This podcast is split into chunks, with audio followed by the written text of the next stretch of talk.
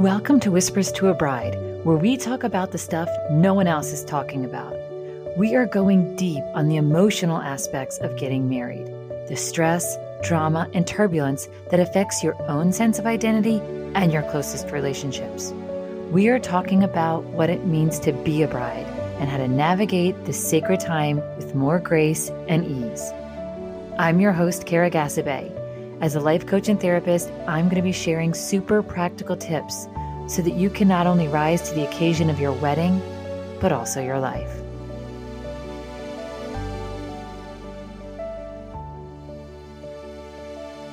Hello, hello, and welcome to the show. I am Kara, and today we are going to dive right into a little series I feel like I'm going to be doing. I'm just making this up as I go on the bridal blues.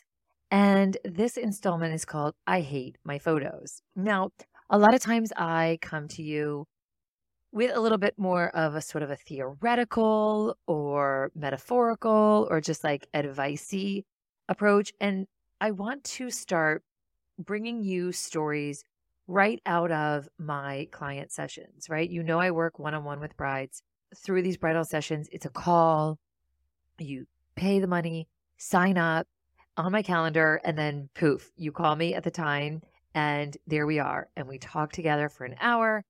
A lot of times it goes over because sometimes I just can't stop. I love my clients so much. And we tackle what's going on with you, right? We figure out what we need to do and it goes in a million different directions. And lately I've been getting a lot of post wedding phone calls, like from brides who've already gotten married and they are still processing what just happened? And so today I want to talk about, and this will give you sort of a good picture about what happens and why wedding drama is never what it seems. That is like the big takeaway from this episode. So I had a bride reach out to me and she's like, I hate my photos. I'm so angry at my photographer and I don't know what to do. And I'm just like really upset. And I'm like, okay, like let's go, right? It's never what it seems like it's going to be. And so we're talking, and she's telling me all about the photo problems. And, you know, there's things in the background that they should have moved, and just the quality wasn't what she's expected. And we talked about, you know, being a social media bride, right? We see so many images and how hard it can be to ever feel like you measure up. And also, it was so fascinating to hear, like, there's that special little weird pressure, excitement thing about being on Instagram and hiring your vendors and seeing them on Instagram. And when they post, like, I had a great wedding this weekend, and they show pictures and they tag all the other vendors, it's like a very, you know, big trend in wedding world. And she was saying how, like, you know, random reasons, but very real that was adding to her distress over having not great photos was that then her venue and her other vendors weren't going to post about her wedding and just like how it kind of just snuck up on her what that actually meant to her. And so we kind of talked through like what kind of validation we were looking for and just what kind of hype and just what the whole social social media aspect of being a bride is really what's going on there and what are we looking for when we want that. And it was just a fascinating conversation, but in the end, what it really came down to was yes, she's disappointed with her photos. Yes, she went back and got edits made and she had to put a ton of time and attention into asking for what she wanted and getting what she wanted. And so there was a pretty good resolution. And she also did have a ton of amazing photos. And that was the interesting part. What her photos really showed her were the areas of her life that were causing some discomfort and we're causing some pain. And so, yeah, it was the photos, but it also wasn't the photos, right? What it ended up really, the session really sort of shifted to what was going on in her closest, closest, oldest friendships and just how they showed up on her wedding day and how they didn't show up on her wedding day in the way that she would have expected that they would in a way that she really wanted them to.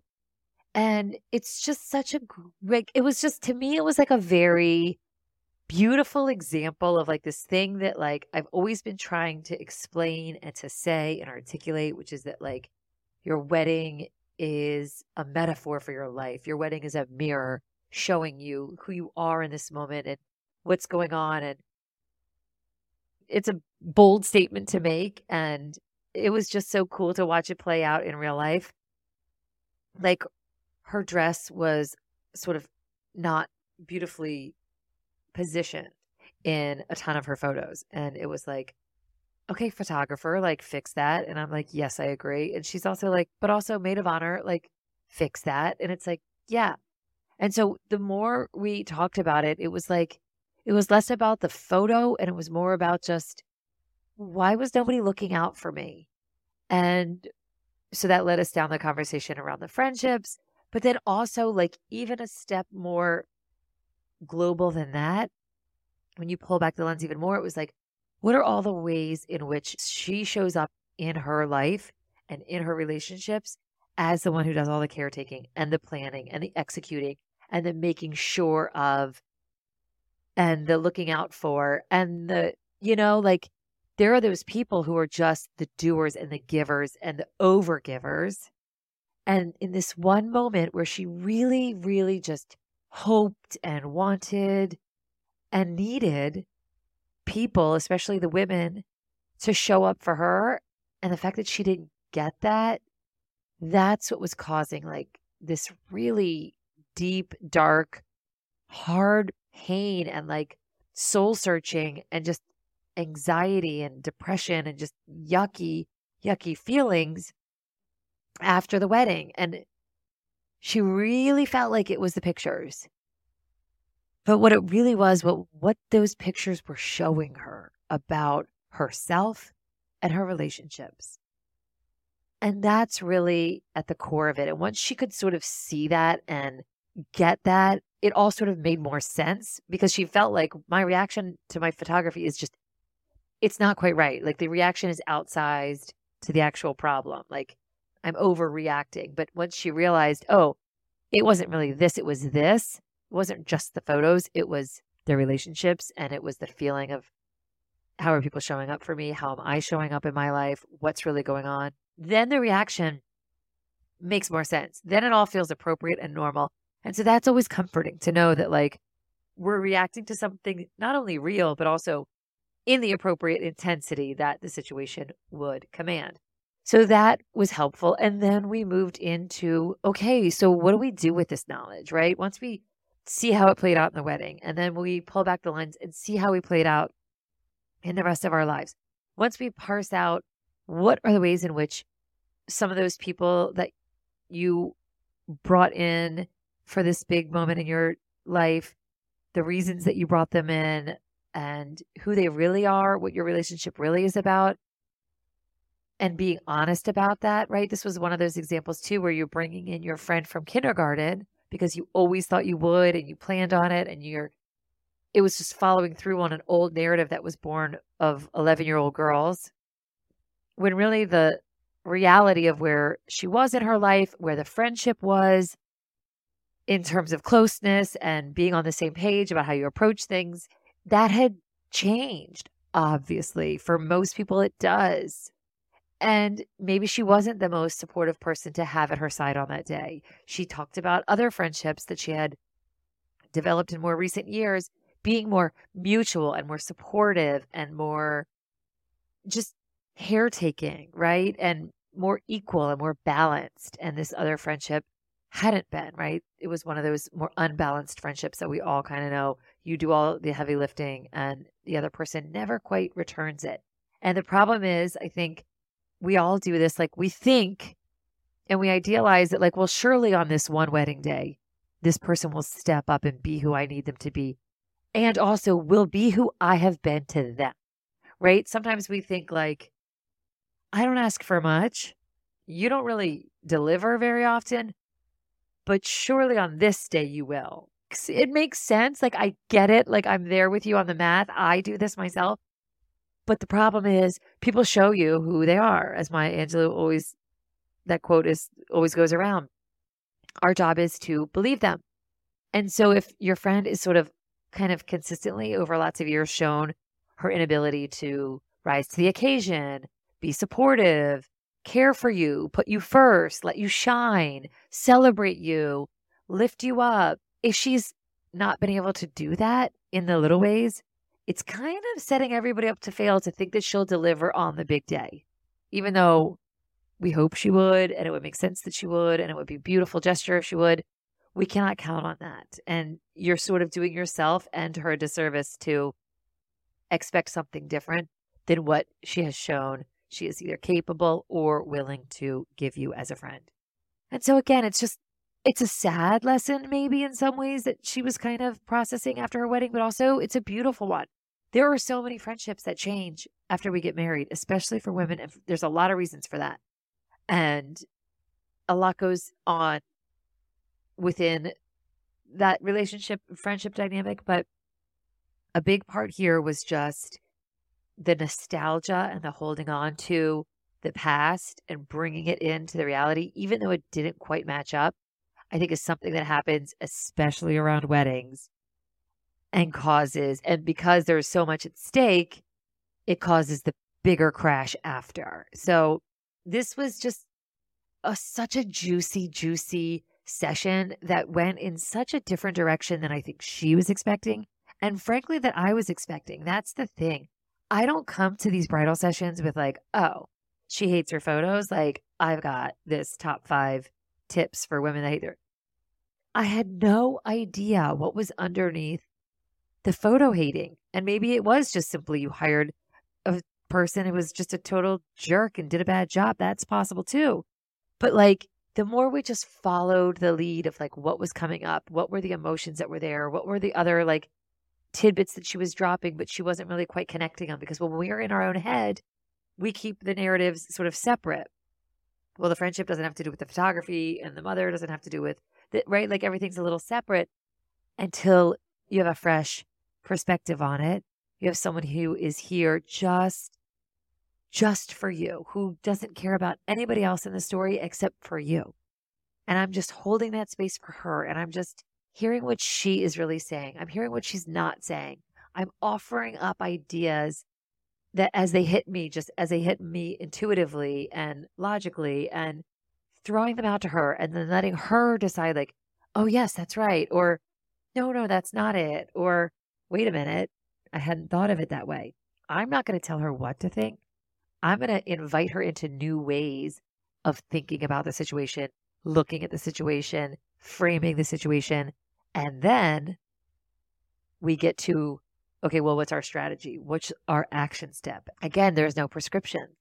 I am there as your sounding board, as your guide, as your echo, as your mirror to show you, well, here's what you're saying to me. In a million words, here's what you're saying to me. And in a million ways that you're not saying it, here's what you're showing me. And so with that, let me offer this back. And it's, it just, it's such a beautiful and irreplaceable thing to have someone's attention and have their full energy just focused on you and your discomfort that it can it's she came up with so much of it. She connected all the dots but it was because she had given herself the gift of carving out this time and space with somebody who was just dedicated to her and processing this because obviously you can imagine you call up your friend and say like I hate my photos and they're like ah like tell someone to sh- photoshop it or like you could tell your vendor fix the photo but like we're never really getting to what's eating at her and keeping her spun in this like sad post wedding bridal blues chapter. And I think now there was such a lightness and a feeling of like you know what? There's lots of ways that she's going to be able to go and approach this friendship and this relationship a little bit differently, ways that she's going to invest in her other friends in a new way, and ways to just see that all of this as a bummer that maybe she didn't have the right person by her side on that day, but also the only way she would have known was to go through what she went through. And it's a beautiful lesson. And it was worth doing all of this. It was worth going for. She woke up to herself in a new way. She woke up to her old patterns. She woke up to the unconscious part of her relationship dynamics, especially with other women. And there were links to her mother in there, and there was just a lot.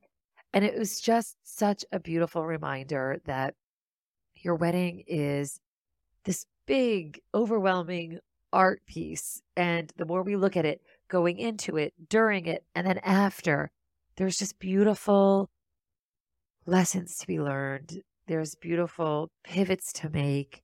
There's just more and more ways to cultivate gratitude and self love and appreciation for the people in our life, the love in our life, the beauty in our life.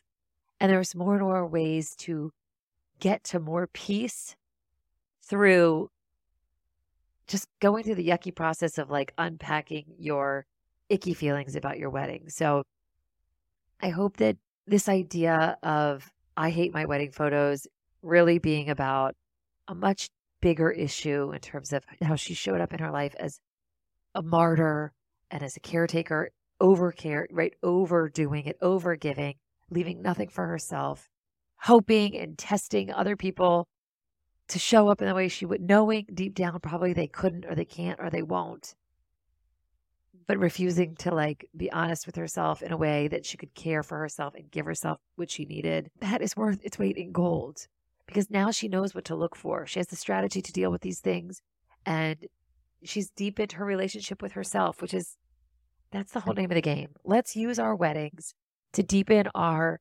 self trust, our self love, so that we can show up for ourselves first and foremost. And if only that, that's worth it. But the benefit and the bonus is that you'll show up to your closest relationships better served, better able to be the person that you want to be as a wife, as a mother, as a daughter in law, as a sister in law, like all the things. It's just such a cool, cool thing. And I'm so happy that I get to share this with my clients. If you are thinking of scheduling an appointment for yourself, I don't know a better gift that you could give yourself than this moment. This is the kind of stuff that stays with you. The music is gone, the dress is in the closet, the flowers have died, the pictures have been hung. Like this knowledge and self discovery is the real gold and the treasure that can serve you forever. So I don't know. I'm obsessed clearly. But if you are interested, hit me up.